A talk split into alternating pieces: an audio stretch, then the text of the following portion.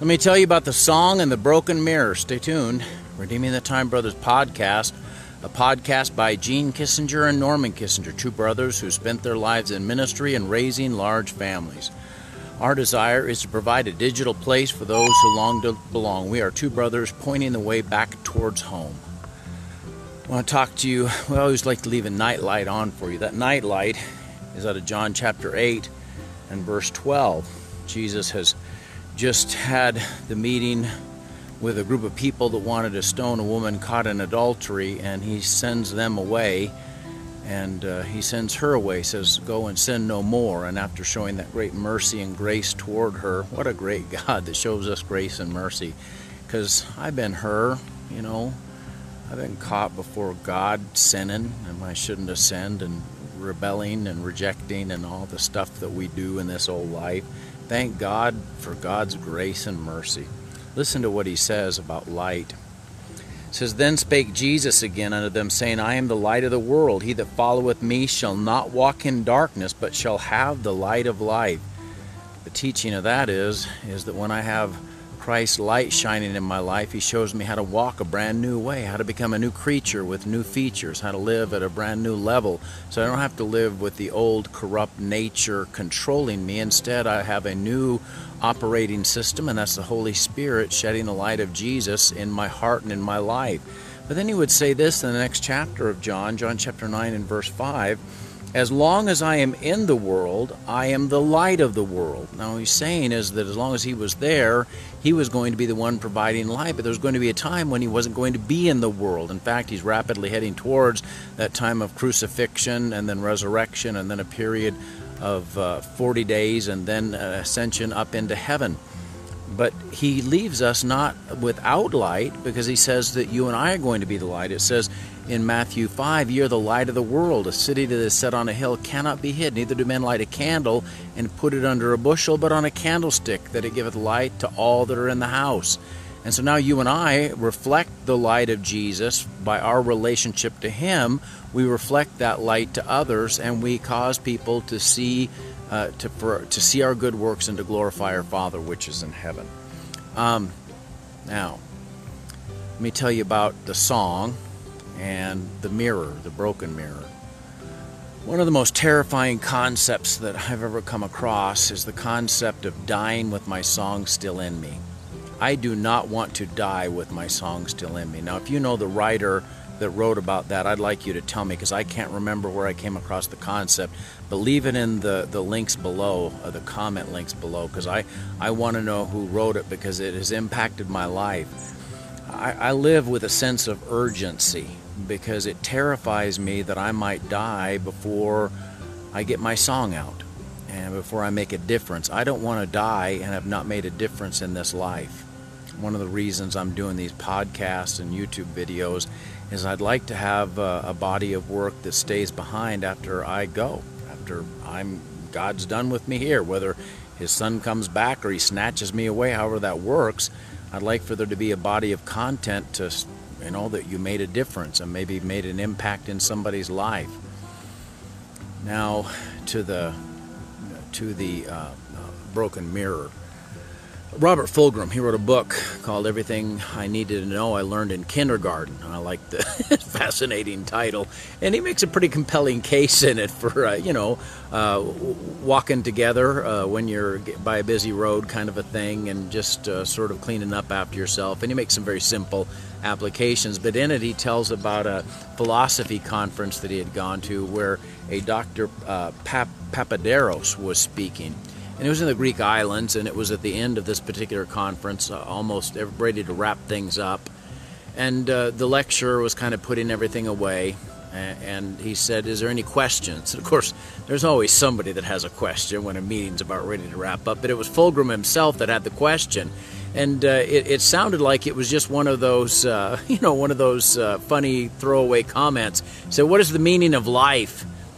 And Dr. Papaderos looked at him for a while. Everybody else kind of laughed and chuckled because, like, who really knows the meaning of life? They thought. And and uh, Papaderos looked at him for a while to see if maybe he was serious about this. He said, no, I'll answer your question.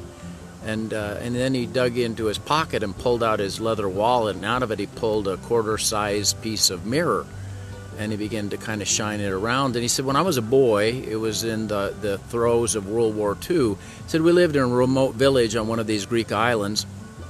And one day I was walking, I came across a motorcycle wreck. A, a Nazi uh, uh, soldier had wrecked a motorcycle, and there were pieces of uh, mirror everywhere. He said, I, I picked it up and I tried to put the mirror back together, but there weren't enough pieces. And he said, so I just took the biggest piece. And he said, I went home and I, I scratched it on, on a rock and I rounded it off. And he said, and then I started playing a game as a kid. I would shine, I would reflect the sunlight into dark places. He said I would, I would pick the hollow of a tree, uh, uh, a cave in the ground, uh, some other place where the sun would never shine, and I would put light there. I would shine light there. And he said it was just kind of a competition and spare minutes when he had some time as a kid, he'd pull it out and play the game. He said he kept the, the mirror in his wallet, and even as an adult, he would pull it out and shine it into dark places and see if he could do better. And he said one day it became apparent to him that it was more than just a child's game, it was really a metaphor for life. And he said, I'm, I'm the broken mirror. Uh, I, am not the whole mirror. I, he said, I'm not the light.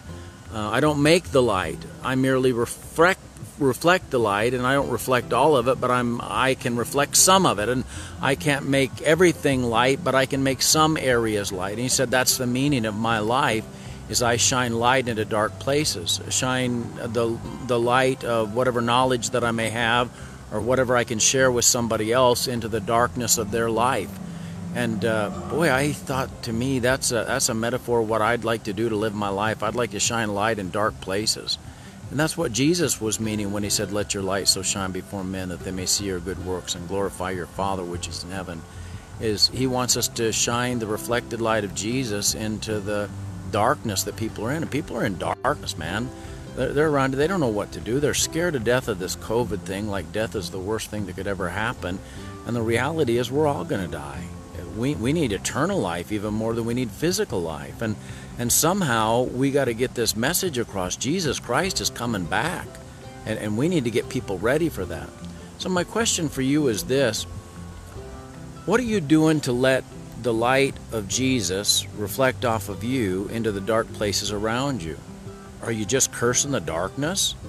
That's what most people do. Probably 90% of communication today is just cursing the darkness. That's not enough, my friend. We're to shine light. Look, I'm a born again believer. I got some good news that I need to be sharing. This mess that's going on around me, uh, God's not surprised by this. In fact, maybe tomorrow night I'll talk to you about how God even rides in on the storm. God is God is sovereign. God is supernatural. God is overarching. God is all powerful. God God knows everything. God is everywhere. You, if you got the idea that somehow this mess that's going on has somehow got God cowering in a corner, sucking on his thumb, you are dead wrong, my friend. And I got good news for you. He predicted this stuff was going to happen, and, and it's supposed to make us look up because our redemption draws nigh. This isn't the final place. This is this is merely a, a small, per, tiny little uh, percentage of time. God wants us to be with Him for an eternity and he's setting things in motion and pulling things off that you can't even imagine or understand. Don't sit around cursing the darkness and hating people and stuff. Instead, shine the light that God has given you on everybody you can before it's too late usher them into the kingdom of God, help them be born again. My friend Don Bennett says when the rapture comes, he wants to grab one person in each hand and, and ask them if they're ready to meet Jesus. I think that's probably the best way to live. I, we've got to get people ready. The time is at hand, my brothers and sisters. We need to be ready, and we had we got to have the joy of the Lord, man. This is all stuff He said was coming. So don't get all freaked out about this stuff. Man, let your light shine. There's, there's dark, Nazi like darkness around you. Let the light of Jesus reflect off of you into that dark stuff so that, so that eternity can be changed for some man or, or boy, some woman or girl that's out there that you're reflecting the light to. Well, don't die with your song still in you and reflect the light. Let's pray. Dear Lord God, I thank you for these that listen to my stammering tongue. God, I pray that you'd forgive my inabilities some days as a communicator, but I pray that you'd help us to live to the to the ideals that you set forth in your word. God, it's a high and holy calling to be the light of the world, especially in a dark time like this. Thank you, God, that you choose to use us. Thank you that we can be a part of your kingdom dynamic. Let us be heralds for the King, for the coming of the King in these last days. Help us to take that job seriously. In Jesus' name, amen. Oh, by the way, I'm to have a, I've got a, a, app that I've made. I'll put a link for it in the comments below. If you have an Android phone, you can download it. It aggregates all the stuff that I have in one place. All the blogs, all the videos, all the, the podcasts are linked together in one super simple place. It, it takes up almost no memory. You can do Bible study on it. You, you can read the Bible on it. You can do devotional plans um, all kinds of stuff. So if you get a chance, you might download it and let me know what you think of it so I can change it if I need to do any change. I've never built an app before, so I'm a typewriter guy in a computer world. Hey, God bless you. Have a good night.